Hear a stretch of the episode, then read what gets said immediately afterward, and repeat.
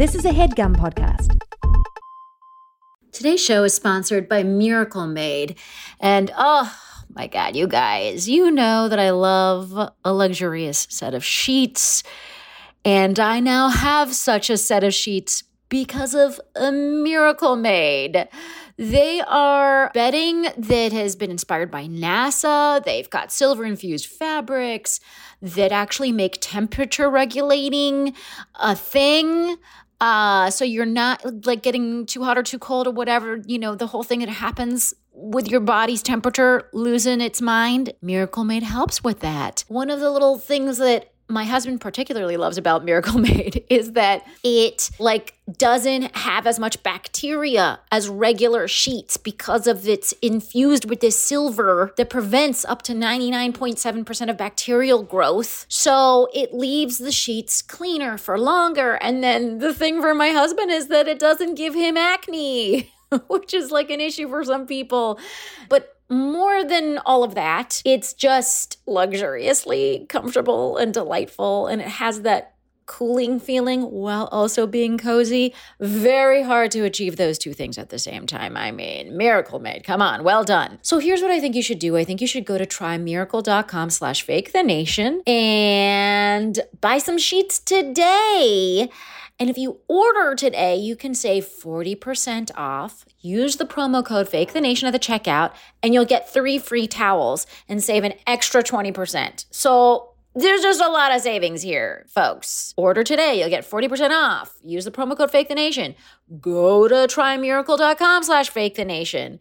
And Miracle's so confident in their product, it's backed with a 30-day money-back guarantee. So if you're not 100% satisfied, which I don't see happening, um, you'll get a full refund. Upgrade your sleep with Miracle Made. Go to trymiracle.com slash fake the nation and use the code fake the nation to claim your free three piece towel set and save over 40% off. Again, that's trymiracle.com slash fake the nation to treat yourself. Thank you, Miracle Made, for sponsoring this episode.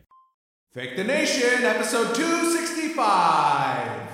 Hello, hello. This is Fake the Nation, where we talk about news, we talk about culture, and where we don our paper hats and wish Barack Obama a very happy birthday. He's now 60. Uh, and I guess this actually this happened last week, but I was really surprised to hear because I honestly thought he was in some sort of Dorian Gray situation where him and Michelle never age, but their presidential portraits do. Uh, today, we're going to talk about home ownership uh, and how it might be turning you into an asshole. We'll also talk about that new super scary but also super hopeful climate change report and the quest for the perfect butt above all else.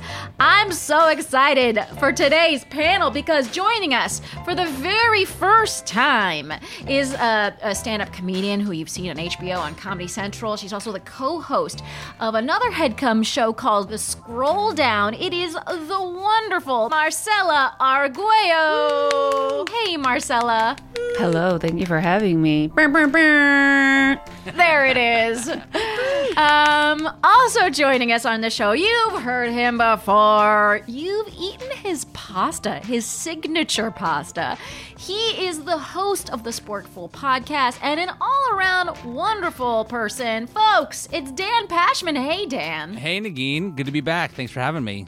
Uh, listeners will remember the Cascatelli of, uh, I don't remember. When did that come out? In the spring?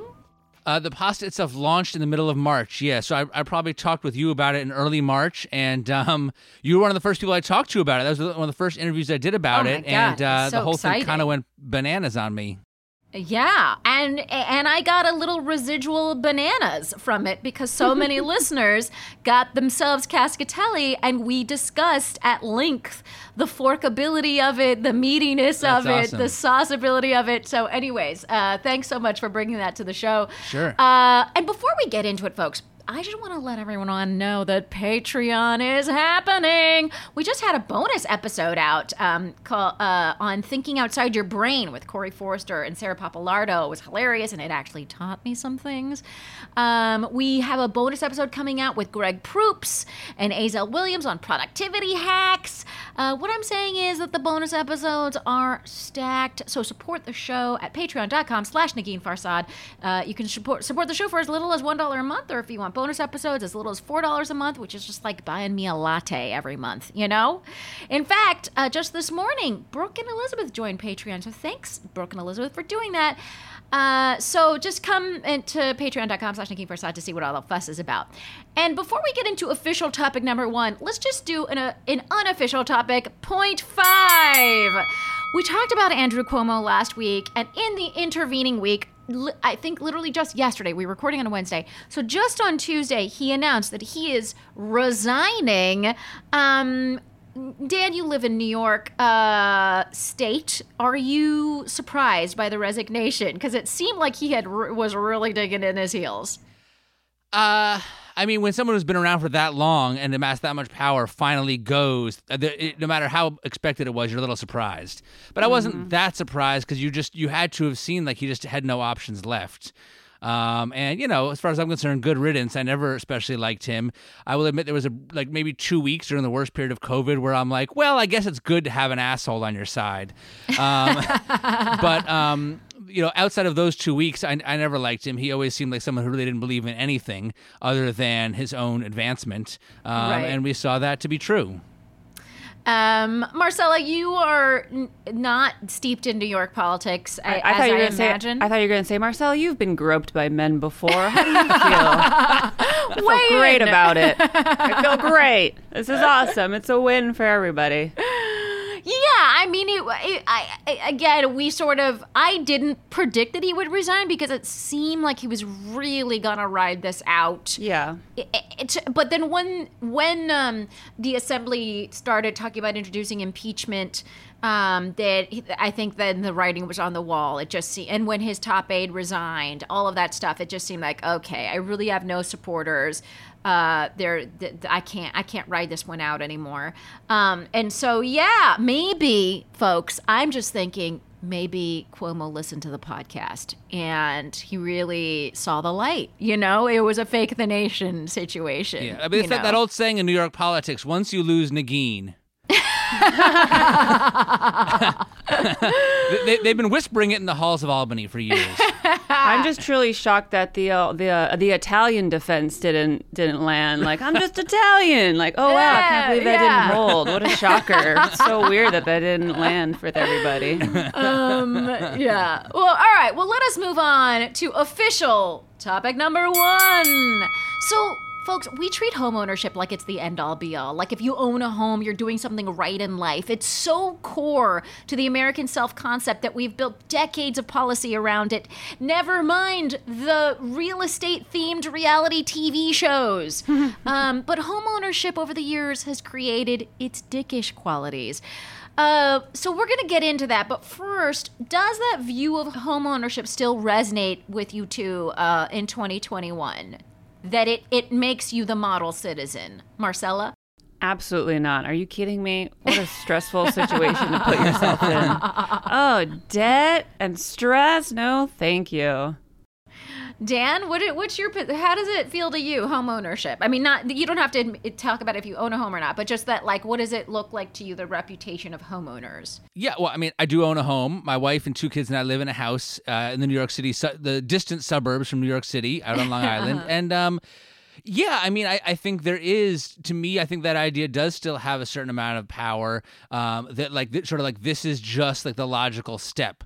Whatever the home is going to be, it could be an apartment in the city, it could be a ranch in the middle of nowhere, it could be anything, whatever it is for you. But the idea of like you're going to own your own piece of land, and there's like this idea. I, I remember when we first bought our house and sitting in in the house and just like the idea of thinking like I'm sitting on this little tiny speck of land on planet Earth, and I can say that like we own this. This is our little square, and that was powerful. It was powerful to to feel that, and it, it felt like we're doing something right here. Right. And there- mean, there's a certain comfort that came with like knowing that this little tiny dot was ours and that our family like belonged here. do you never worry? Do you worry about prices falling? Do you worry about the quality of the neighborhood? Do you, I mean, changing? Like, do, do, do those things concern you? I mean, yes. You know, I'm I'm not like the most vigilant neighbor. My wife is more into like tracking real estate prices and talking about which house went for which. I mean, since we, we, we bought, we were lucky we bought our house like at the bottom of like the rec- the heart of the recession. So from our perspective, like the prices have all gone up. Um, but I do. I mean, look, I think the, the essential question that you're asking here about like how does it, this how does owning the home affect our attitudes towards the people around us and the people who might come into our town which I think is an interesting question. And certainly, I see it like they want to build a new development, and people start putting lawn signs up. Don't build a new development. It's going to be too crowded. It's going to create traffic. And of course, often there's an underlying uh, bigotry in the, some of those concerns, depending on who they think is going to move into those places. Well, let's get into the. We read a piece in Vox by Jerusalem Demsas in which the thesis of the piece is basically, and I'm just going to quote them uh, home ownership is supposed to mean security, opportunity, and a sense of investment in your community. But often, the pressure of tying your family's financial security to one asset incentivizes homeowners to behave selfishly and anti-socially, opposing important public works uh, that could provide significant public benefits. So I guess Marcella, the question is really like, does homeownership make you a dick? I think it does. I think a lot of people, first of all, people are dicks. Let's start there.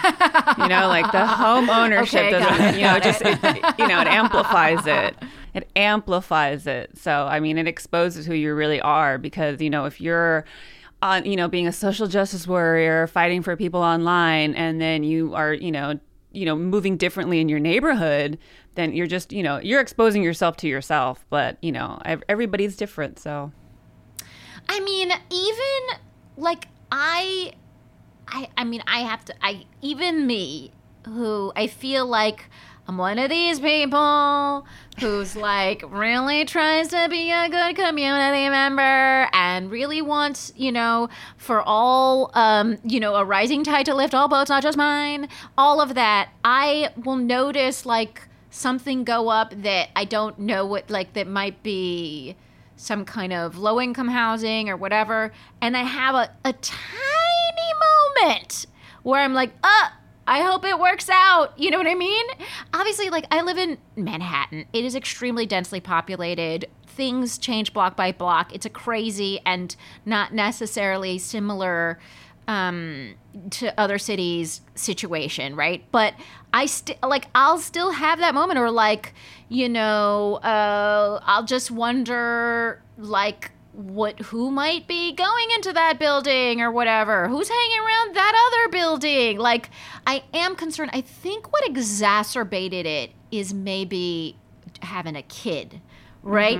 Because i like don't want the kid to be around um, anything that could possibly ever harm her right? Right. uh, so i feel like it's I, I would say i'm on the better end of nimbyism but i'm a human being. It's like i have 1% of that in my blood you know what i mean? Um, and so dan could you just explain nimbyism for people who haven't heard the term Yeah, well, so it's it's an acronym for not in my backyard. It's the basic idea, you know, you you move into a place, you're the new one on the block, and you and you think, oh well, that that's great. But then as soon as anyone else tries to come in and they want to do anything in your backyard, quote unquote, they want to build a new facility, they want to put up new homes, they want to whatever, do anything that's going to change it in a way that you don't like. All of a sudden, you know, not in my backyard. I I see it happening here. So I live in like a pretty middle of the road suburban community. Um, and uh, uh, our state senator came to talk a couple years ago to like the community civic association, and people were asking him why he wasn't supporting uh, uh, marijuana legalization, even though he's a Democrat. He was one of the couple of Democrats in the state senate holding out.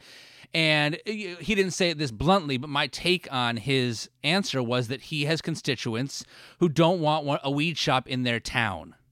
And the, the, the, if you ask, if you poll people, they'll all say, "Sure, legalize it." I smoked weed when I was in college. I might smoke Right. weed now. Whatever. I don't care. It's it's ridiculous if people are going to jail for this. Legalize it. But then as soon as it's like, okay, we're going to open up a, sh- a shop on your main drag, then it's like, whoa, whoa, whoa, whoa, whoa.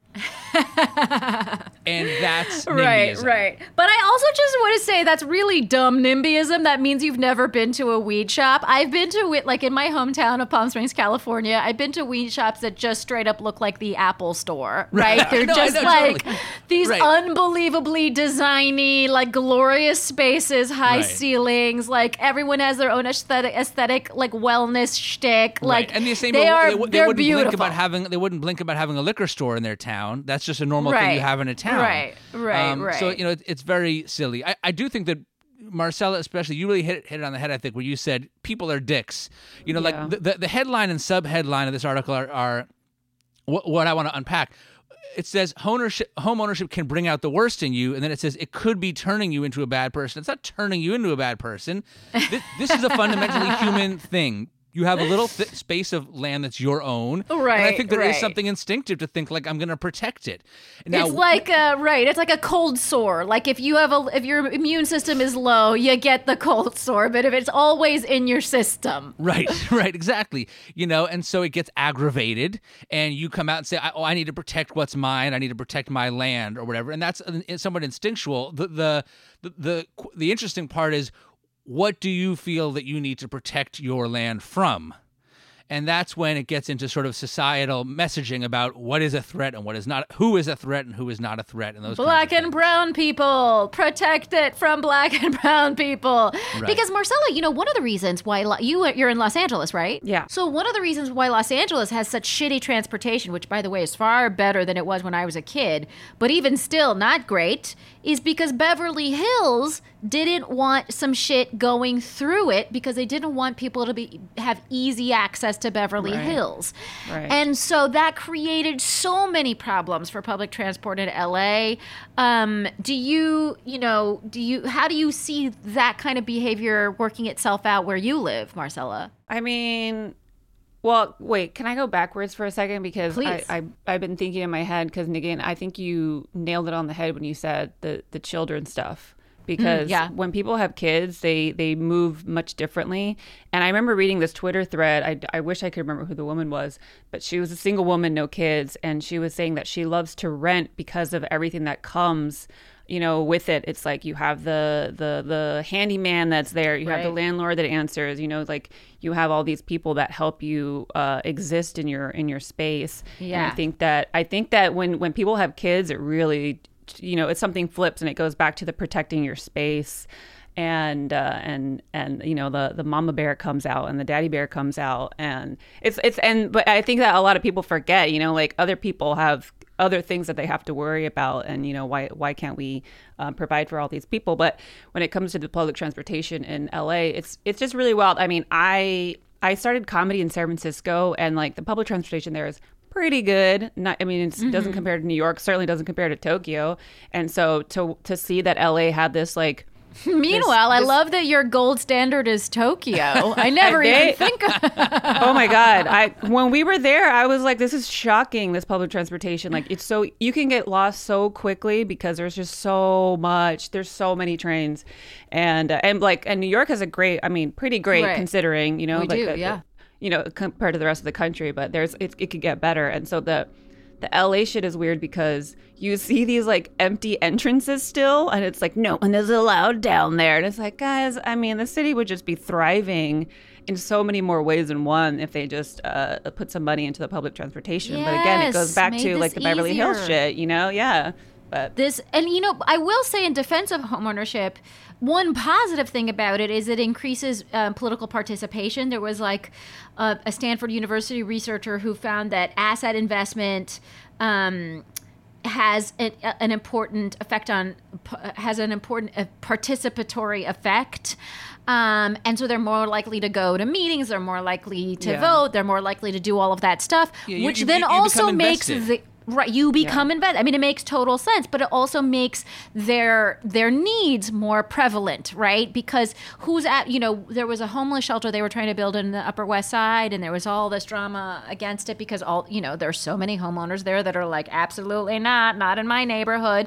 And what's exacerbating the problem here in 2021 is that we're about 3.8 million homes short as of the fourth quarter of 2020. Um, so we're and and it's just just getting worse, right? Like we are we are short on homes. So um there that means that there's more we need to build stuff. And that also means we don't have infinite space, especially in a place like New York City or LA. And so you need to build stuff where people may not like it. You know what I mean? Um and it, I think the other thing that I would love to point out to people is like how little what how little do you think of your own community that you think the presence of like one building is going to change the entire fabric of your community? You know what I mean? Like, it, embrace the people, bring them into the fold, and it'll be great. You know what I mean? Yeah, stop being a loser. That's what she's trying to tell you guys. You're being a loser, a full blown hater. Stop it. Embrace it. Embrace the change. You know, you can learn. You can learn something. You could, you know, you might love these people. Come on, relax. Yeah, you might love these people. I mean, I honestly, you know, I, I mean, again, I'm I'm in a really weird part of the country where we have a lot of it just extreme income variance within like a five block radius. So it's um I don't live in a tree lined place that's like you know a bubble, and so I I the fear I think uh, I don't under I don't to- understand the extreme fears. And wrap us up, Dan. Well, I, I live in the pretty ordinary suburbs, which may be more re- representative, and and and I'm, I think that sometimes when people oppose new developments or new homes or new people, it is just because they don't like the people that, are, that they think are going to come in. But it's also just sort of about like um, scarcity. Scarcity of resources. You know, where I live is far from the city. Like this was all farmland not that long ago, Right. And, and a portion of it still is. And we moved way out here from the city where it was like you can't get your kids into preschool. Like, forget if you can afford it, you can't even get them in. You can't get them into any after school programs. They all sell out three minutes after they go on sale. We came out here and it was like, which nursery school do you want to go to? Take your pick. They're all reasonably priced. Go. And and then so when more people start coming into when you move so far away. To be able to not have to compete with people for like the most basic things, then all these other people show up after you. There's you're a little bit like, really? Like we came all the way out here, and and now you know. So um, right. so, so there's that too. But you're you're but- sounding you're sounding a little like Columbus there, buddy. Go easy on that one. All right. But th- that being said, me- I, I'm not putting any uh, anti-development lawn signs in my front yard. Good, Dan. I would be very upset with you if you did. Folks, are you putting anti development lawn signs on your yard? Please don't. Also, people need a place to live. There's a housing shortage. Let's work together. Also, let me know what you think. Did you have you found yourself to be more of a dick if you own a home?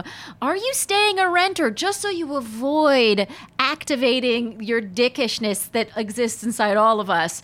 Uh, let me know. You can find me on all of the places. But let's take a quick break um, and learn about our sponsors. And when we come back, we'll talk about other things. This headgum podcast is brought to you by Auraframes. That is right. Uh, from grandmothers to new mothers, aunts, even the friends of your life, every mom loves an Auraframe. Holy shit, even aunts? Yes, especially aunts. Oh, wow. Because it was named the best digital photo frame by Wirecutter and selected as one of Oprah's favorite things. I mean, these Aura frames are guaranteed to bring joy to moms of all ages. I believe it. You have an Aura frame, don't you? Yes, I actually more than believe it. I know it. Uh, I've got one for my mom, my mother in law, my grandmother in law, And dare I say, your aunt? and dare you say, my aunt and my aunt in law. Everyone's got one. Everyone loves them. I mean, Mother's Day is right around the corner, and there's no better gift than a digital photo frame. You give them the frame, it's got preloaded pictures in there, and you know what? You can update it with an app, so every time you take a new picture of a sweet little uh, person or place or thing in your life, it gets automatically sent to that frame. Exactly. And right now, Aura has a great deal for Mother's Day. Listeners can save on the perfect gift by visiting auraframes.com to get $30 off plus free shipping on their best selling frame. Holy smokes. Excellent deal. Yeah, that's A U R A frames.com. You use the code HEADGUM at checkout to save. Headgum. Nice. Yes, HEADGUM. It's easy to set up. It's loved by everybody, including Oprah, including your aunt. Mm-hmm. So do check them out. That's A U R A frames.com. Use code HEADGUM at checkout to save. Damn right. And terms and conditions apply, of course. Of course. Thanks again to Aura. Today's show is sponsored by Prose. This is kind of, I feel like, you know, I'm on some sort of Lord of the Rings journey trying to figure out skincare. And I feel like this customized skincare line is really got my name on it. Basically, every bottle of Prose custom hair care and skincare, I tried the skincare just recently, is made to order and it's personalized. It's got a unique blend of naturally powerful and proven effective ingredients to meet your needs, like specifically you. And then the way they do it is you take this great, like in depth quiz, basically. They analyze over 80 factors for a complete view of your life, your beauty goals. Um, like I have oily skin that's also dry, which is just a fun little conundrum. I live in New York City. Like we've got these four seasons. My my face gets weird during seasonal shifts. Um, I all of these things I got to kind of talk about in like in answering the questions. Um, the other fun thing was they asked us at the end, like, do you like a creamy type of moisturizer or like a less creamy kind? And I was kind of like, mm, I think like less creamy. And they were like, that's fine. Like you can do that, but we think for your skin type, creamier is better. And I never knew that. So I love that there's so much kind of personal information that goes into creating this. I got my stuff in the mail very quickly after. I got a wonderful serum. Like I said, this very creamy moisturizer. Um, and this also very just delectably creamy cleanser that just kind of feel like I, I think it's possible that I've been washing my face with just like harsh harshness like many years because when I saw this cleanser, I was like, oh, is this what it's supposed to feel like? It's supposed to feel like a little bit of a delight on my face. That's not what I've been doing.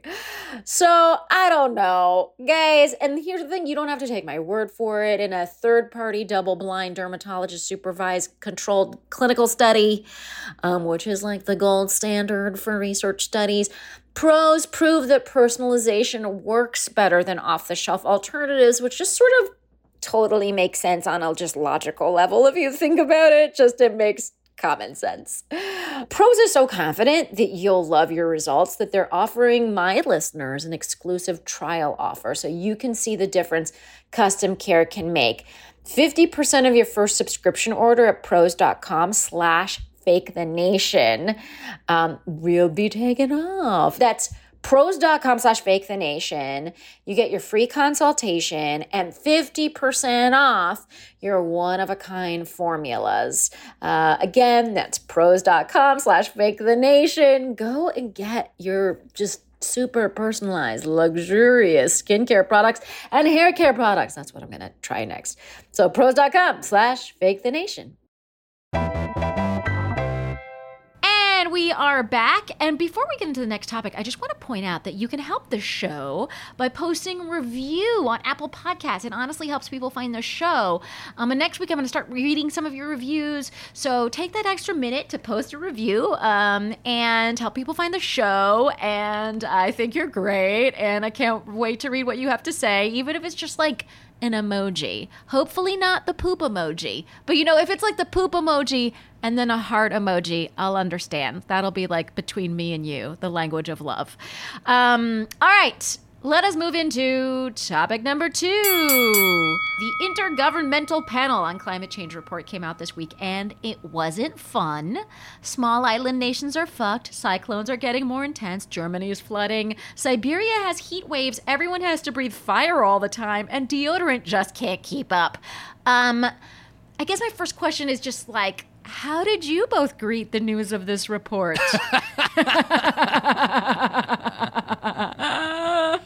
with open arms. I was I was like, yes, take me, take me now.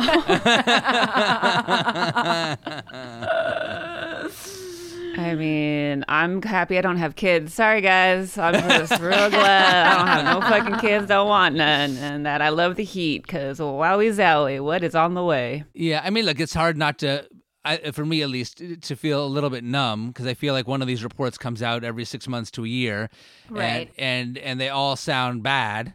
Um, I haven't read one yet that was like, "We finally turned the tide." Um, so until then, they're going to continue to be bad, and um, Right. I would be lying if I said I don't feel. I'm very concerned, but also a little numb to it. Um, So the thing that's kind of different about this report is that it kind of said, you know, in no uncertain terms, that it's human influence that has um, put us into this situation. That was still a debate. um,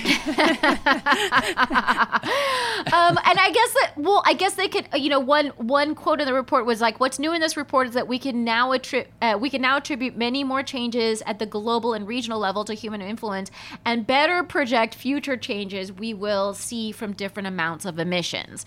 So they basically have a better sense. I think, but in previous reports, it was a little like, "We think this this number, this degree will do this. We think that degree will do that," but now we sort of know spe- specifically which temperature changes will will make us more or less fucked.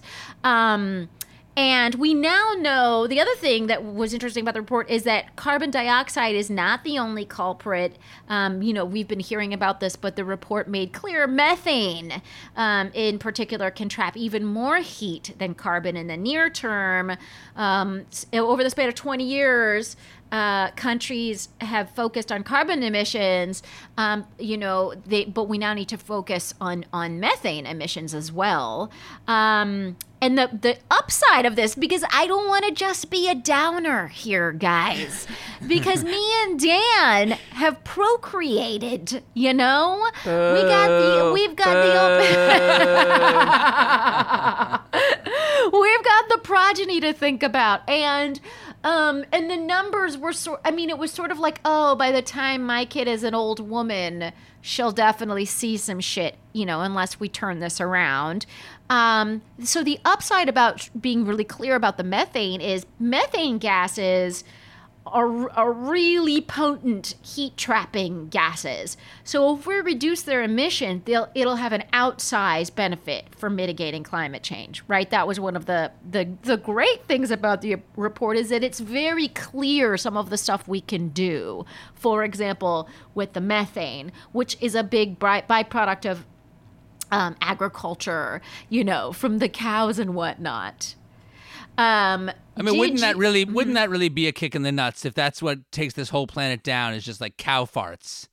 Like after all this, that know, Well, and all, I mean- all these prophecies for millennia from all over the world history, and we ended up being that the world was destroyed by cow farts. I, I gotta say, I've been I've been doing my part because I'm I'm from uh, Modesto, California. So like every time I'm I'm driving in and out of town and I smell all the cow shit, I always take a big deep breath, like.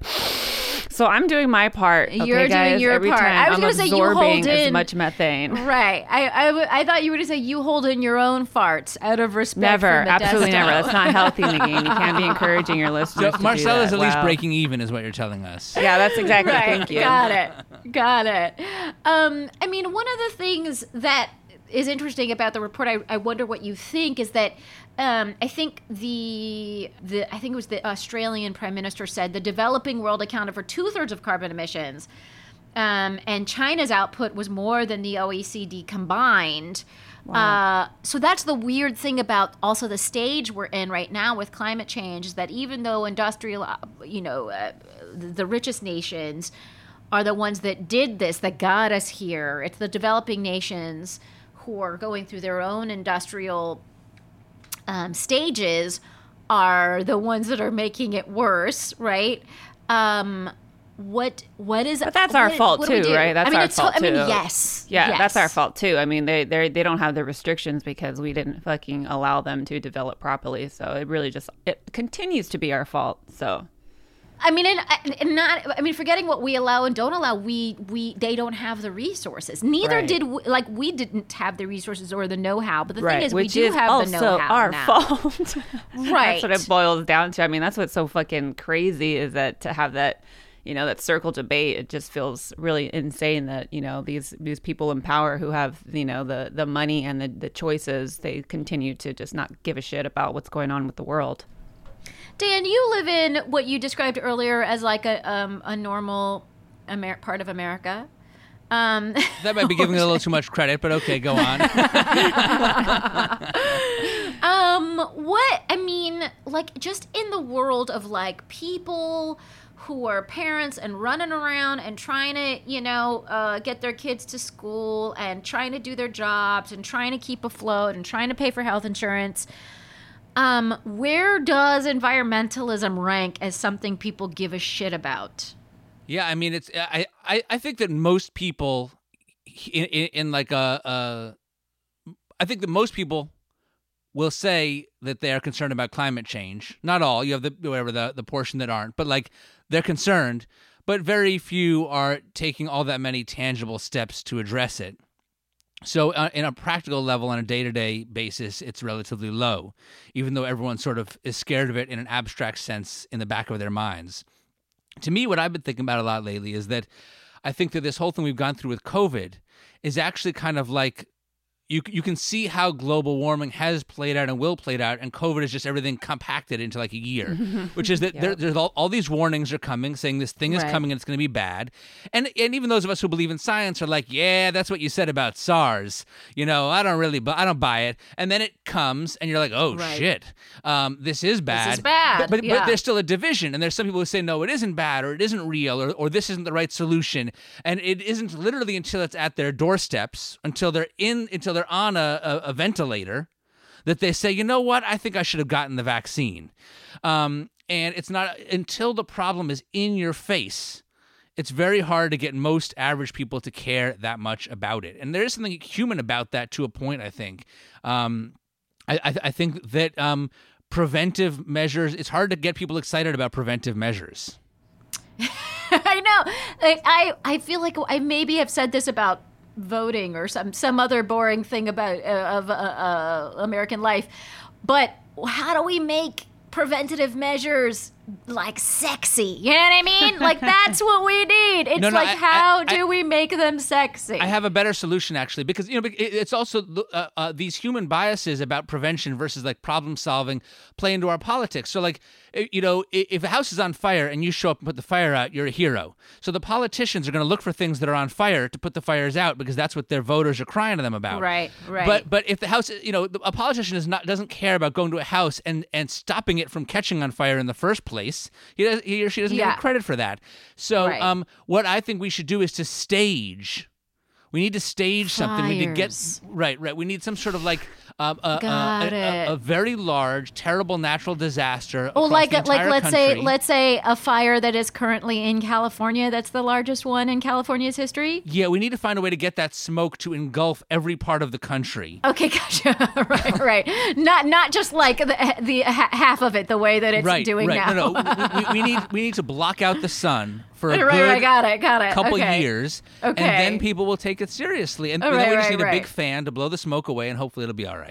That's My not even hope- true because uh, when I was at Yeah. the beach and the and the sun was getting blocked by the smoke like two years ago for one of the f- California fires, all people were doing were Instagramming and taking pictures of it, and I was like, "This is mind blowing." Look at the beautiful hue on this sun Yeah. right now. It's so Hashtag in an the interesting world. color. skin. but that's, that's that goes into Yin's point. It needs to be sexy. So it's like, how do we make it sexy? Now, Dan wants us to be enveloped in smoke for two years. I was sort of thinking, could BTS write a song about single use plastic or something? Right. You know what I mean? I was thinking a little bit more of like an easy pop culture fix. Right. uh, we gotta get we gotta get Be- we gotta get Beyonce to it's, it's me Beyonce you know we gotta we gotta reduce reuse recycle and think about the world um you know the world is a blessing so thank you so much oh my gosh hey look at that um look i i, I want to say a couple of hopeful things because uh, we're only doing please optimism do. here on Fake the Nation, and uh, I know this this report was not was a fucking bummer because the other thing that the bummer part of it was that even if we stop everything now, uh, the warming continues because it's just Right. on on that trajectory. It continues to the middle of the century, so we're still going to see some shit, but. Um, Kimberly Nicholas, a professor um, of climate and sustainability um, at Land University in Sweden, uh, or sorry, Lund. It'd be funny if it was Land. It's Lund University in Sweden. Um, she said that humans do have the power to stop warming pretty quickly, and that's good news. When we stop adding carbon pollution, we expect warming to stop. Basically, she's like, it's not fucking rocket science, you guys. You know what I mean? Stop adding the emissions, and then the thing stops. It's like, well, that's all we have to do. And then I also just want to point out um, I read this really wonderful piece in the New Yorker um, that talked about this uh, landscape architect named Kate Orff, who has this kind of theory read of second piece. nature. Oh my God, such Yeah, a beautiful yeah. piece. And she's all about oyster bay. So she's sort of like, look, we've got these rising sea levels and all this shit. It we we can't build walls and stuff to protect ourselves from rising waters. Why don't we work with nature and use nature? Um, and she is re- deploying oysters um, to create these dense reefs to slow the movement of water and mitigate the impact of storm surges. Like that's one way of dealing with the climate crisis that also kind of creates a second nature um, in places where we we've destroyed that, which I would say is a shit ton of places around America. We just built stuff instead of letting it be a marshland or whatever. Um, and she you know uh, she said we this is a quote from her we have to hit the reset button if we want nature to come back. There's no more natural nature. Now it's a matter of design which i also thought was a really hopeful way of looking at it. It's just like okay we fuck shit up but we can design our way through it um, with some um, clever uh, you know moves that include nature and don't resist nature um, and so I really loved reading that piece in the New Yorker. Is there anything hopeful either of you want to say as we close out this segment in, in, with a slight reminder that th- a lot of people have children?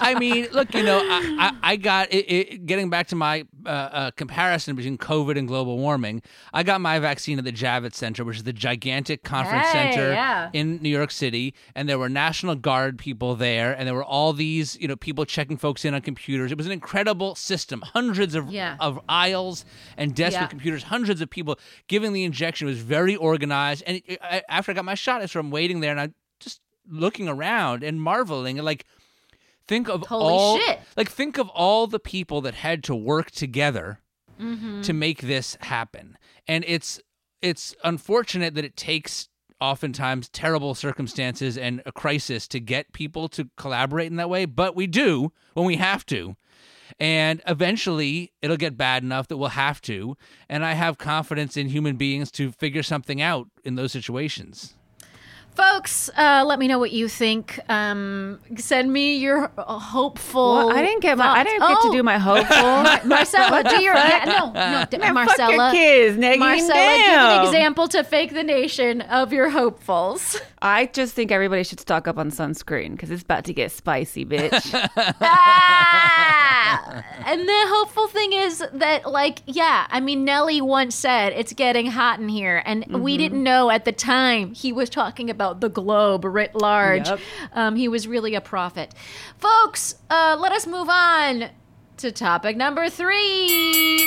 Uh, okay, so this is the this topic is like the polar opposite of what we were just talking about.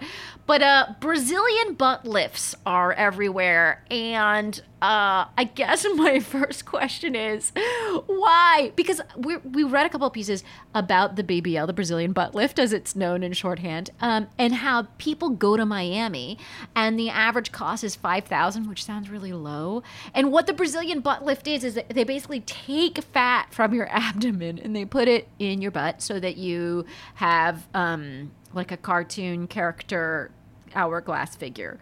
Um, Marcella, uh, let's start with you. Basic, I mean, Why? Because I have no butt. Wow. Oh, yeah. as- No, this, is, this is a safe space for you, Marcella. I have no butt either. I- I- Wow, do you, do you hate riding on bicycles too? Oh, wow. Wait, just like let's just talk about the cultural prevalence of the BBL. I mean, Yeah. because it's not something. I gotta be honest, it's not something I see in my friends, right? Like I don't see my my peeps running around with big butts, but it is something that I whenever I do an idle scroll on the old IG or the old TikTok, I do notice far too many large but like booties that are just there's no way that occurs in nature.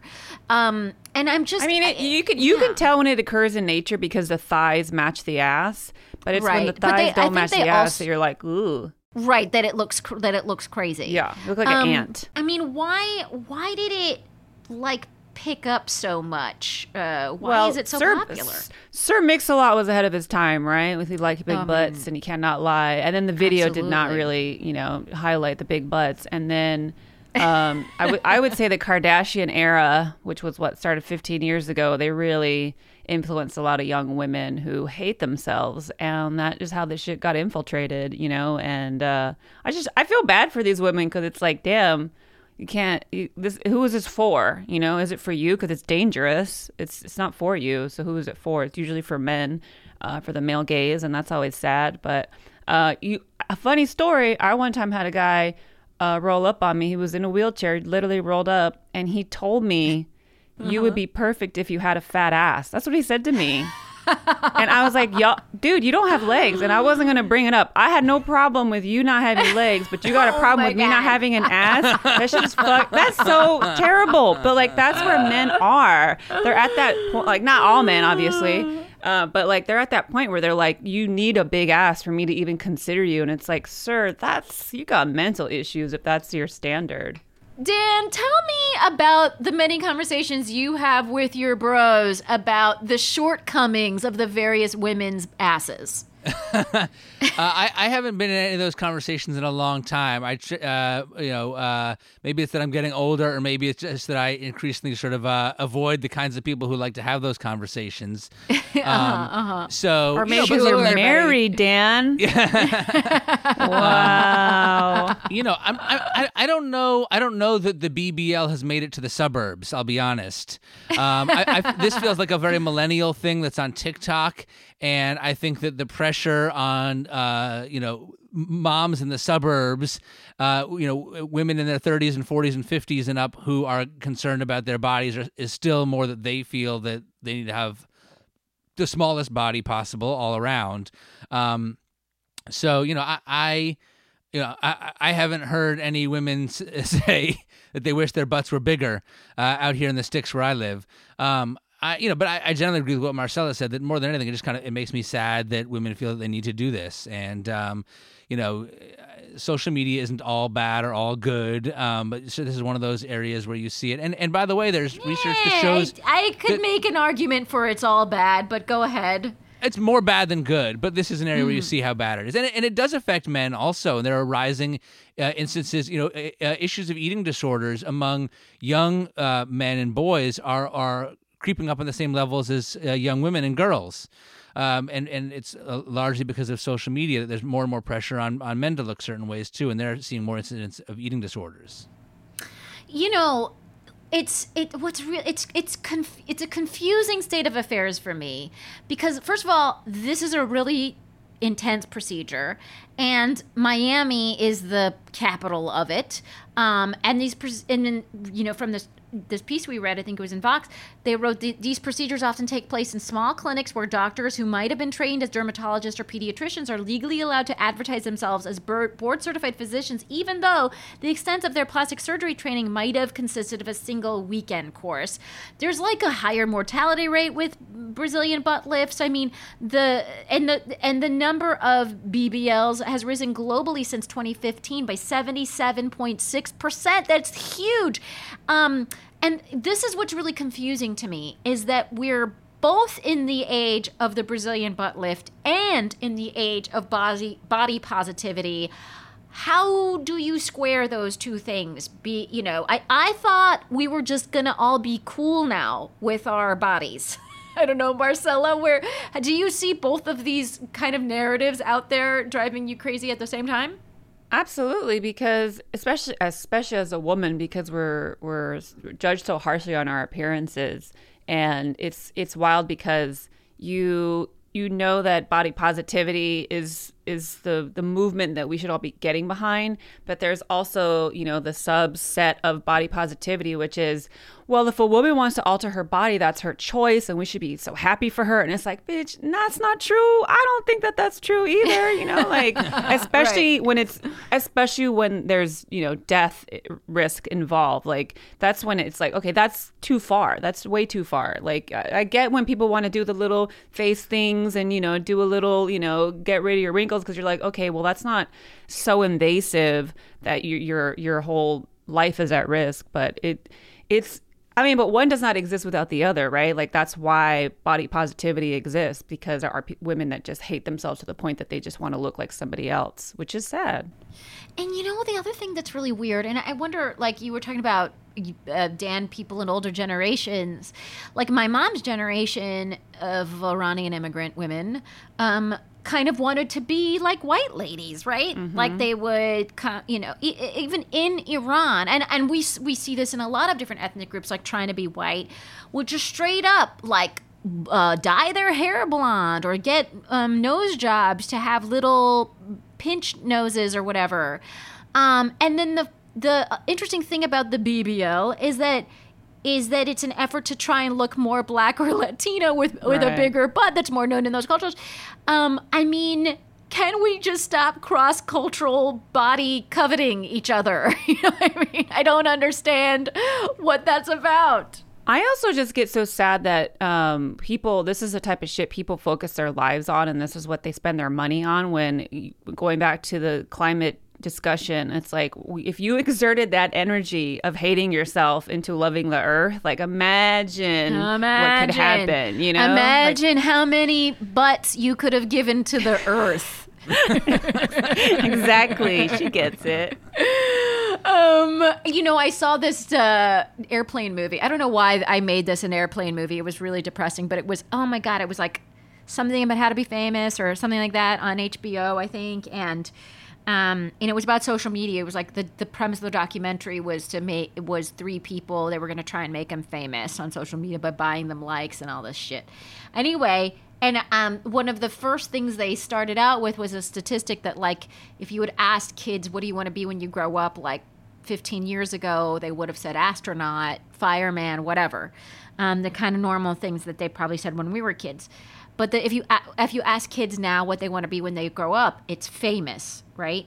And part of the BBL is about the TikTok fame, the Instagram fame. It, it's also mimicking what filters can do, but in real life. you know what I mean? So it's sort of like turning your body into a three dimensional, you know, um, photo filter. Uh, you're right. It's a lot of energy into something that really, truly doesn't matter. Uh, I, and I wonder, I, I mean, what is the antidote to that? Is it, is the antidote to that is still the planet, we need a smoke covering the sky for two years? I don't know. I think We're that definitely um, we're definitely plowing towards the end. That's for sure.